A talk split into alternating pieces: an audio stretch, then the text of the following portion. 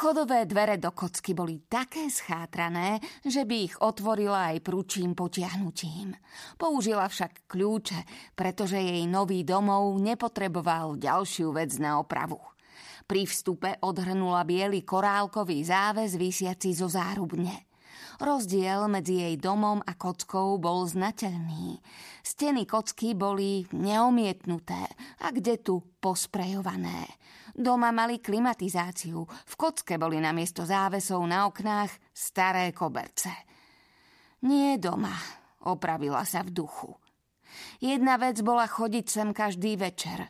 Nemať sa ráno kam vrátiť však bola vec celkom odlišná. Nebol to totiž naozaj jej domov. Nemohla si ho uviezť v občianskom. Nemohla si sem nikoho pozvať.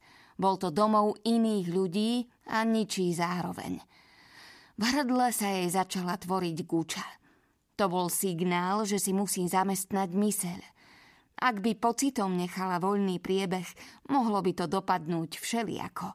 Keď zapla práčku, pustila sa do drhnutia umývadiel, ktorým to tiež nikdy nezaškodilo. Zhlboka pritom dýchala a snažila sa na nič nemyslieť. Nefungovalo to dokonale, ale trochu to pomohlo. Gúča sa v hrdle pomaly rozpustila a s ňou aj hrozba záchvatu plaču. Keď bolo aj posledné umývadlo čisté, alebo aspoň také umité, ako sa dalo, začula v zámke štrngot kľúčov. Ešte raz sa tu zamotám a urobím z vás košálkový záves, hromžil chlapčenský hlas. Vierka sa ešte raz hlboka nadýchla a odkašľala si. Ahoj, zvolala na skúšku. Jej hlas znel pomerne vyrovnane, takže šla Lajterovi naproti. Prečo sa nesmeješ? spýtal sa jej hneď, ako vykukla z dverí.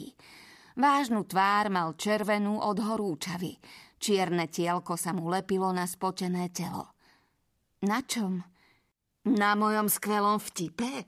Spýtal sa Lajter a ukázal na korálkový záves – Povedal som, že z nich urobím košálkový záves, lebo to budú korálky v koši. Vierka sa pousmiala.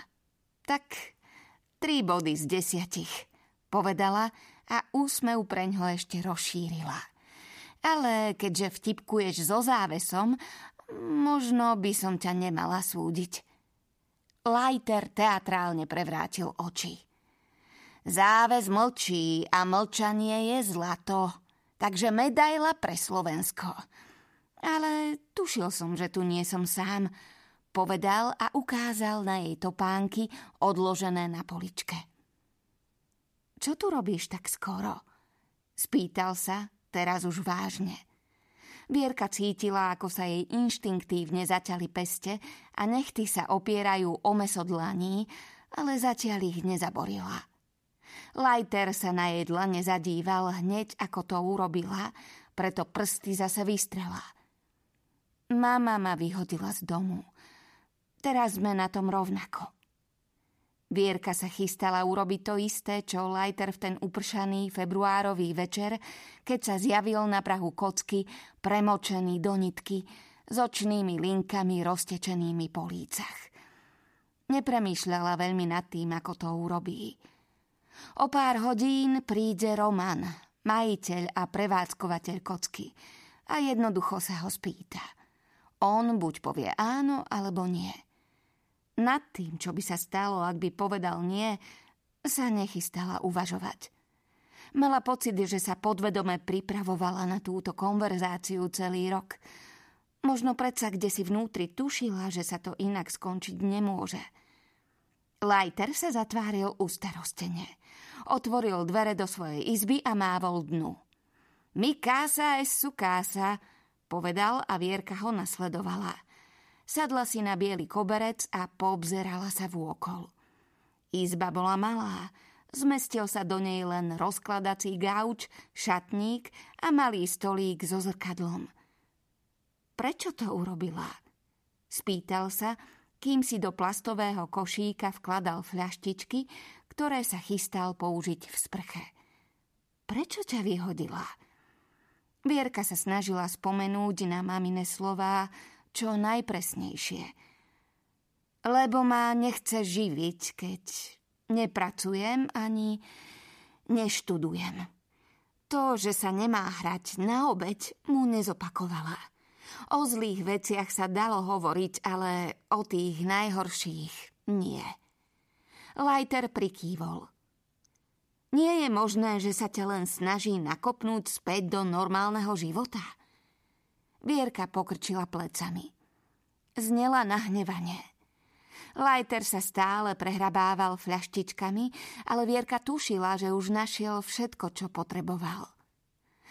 V poličke v rohu sú uteráky, ktoré som potiahol rodičom. Prehovoril nakoniec, ukazujúc na drevotrieskovú latku držiacu na dvoch klincoch – ale teda nie sme na tom rovnako, dodal. Ja som z domu odišiel sám. Vierka prikývla. Chvíľu vyzeral, že sa chystá ešte niečo povedať, ale nakoniec sa len otočil a odišiel sa osprchovať. Guláš dovarili práve vtedy, keď v zámke zaštrngali kľúče. Lajter sa pozrel na Vierku. Mám odísť? Vierka sa chytila o kraja kuchynskej linky. Nemusíš, hlesla. Čo máme nové, deti? Spýtal sa Roman, keď vošiel do kuchyne. Vždy sa s nimi takto zvítal a zamieril priamo k hrncom, kde si nabral porciu do plechovej misky. Vierka počkala, kým si sadne za stôl a potom si k nemu prisadla. Slová z nej nevyšli hneď. Musela si ich niekoľkokrát v duchu nacvičiť, kým nabrala odvahu. Myslíš, že by som tu mohla bývať? Tak ako Lajter? Dostala nakoniec zo seba. Román položil lyžicu na stôl s hlasným buchnutím. Náhly pohyb ju vyľakal, ale snažila sa to nedať najavo. Do pekla. Nevrav mi, že aj teba vyhodili z domu. Prikývla. Títo vaši rodičia. Prečo? Vierka sa nadýchla a snažila sa vymyslieť, kde začať. Ani ostatní obyvatelia kocky nemali len jeden dôvod, prečo boli bez domova. Najskôr ich vyhodili z práce, potom im vypovedali nájomnú zmluvu. Nasťahovali sa naspäť k rodičom, ktorí to po pár rokoch nevydržali. Potom z gauča na gauč – Niektorí obývali auto, kým im ho niekto neukradol.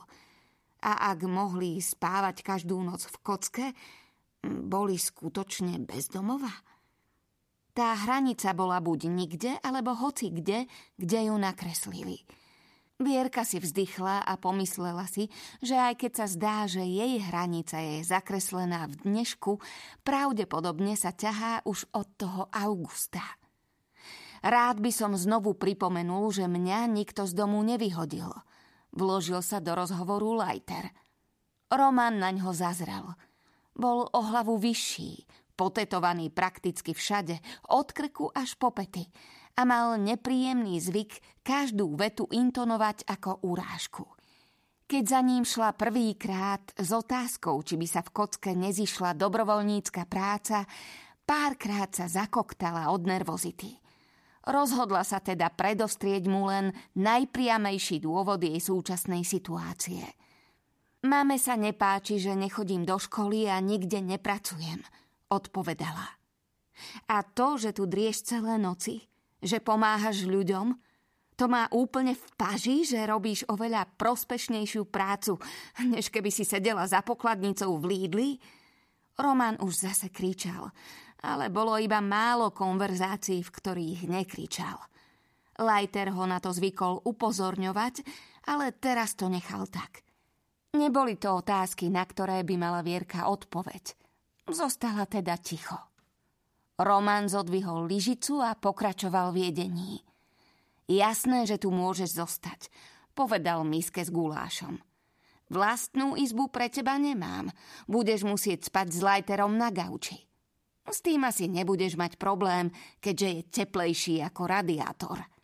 Lajter na ňo okato žmurkol a kútiky Romanových úst sa takmer neviditeľne dvihli. Vierka teda nabrala misku sebe aj Lajterovi a keď všetci traja dojedli, bol čas privítať návštevníkov. Roman šiel k dverám a oni dvaja zaujali svoje miesta pri hrncoch s polievkou. Budem rád, ak spolu strávime viac času, povedal Lajter zrazu. Nedíval sa na ňu, ale neurčito do ich okien zatiahnutých kobercami ale dostať sa do horšej životnej situácie ako chlapec z dediny, ktorý nosí rúž na verejnosti, to sa môže prihodiť len tebe. Vierka sa chabo zasmiala.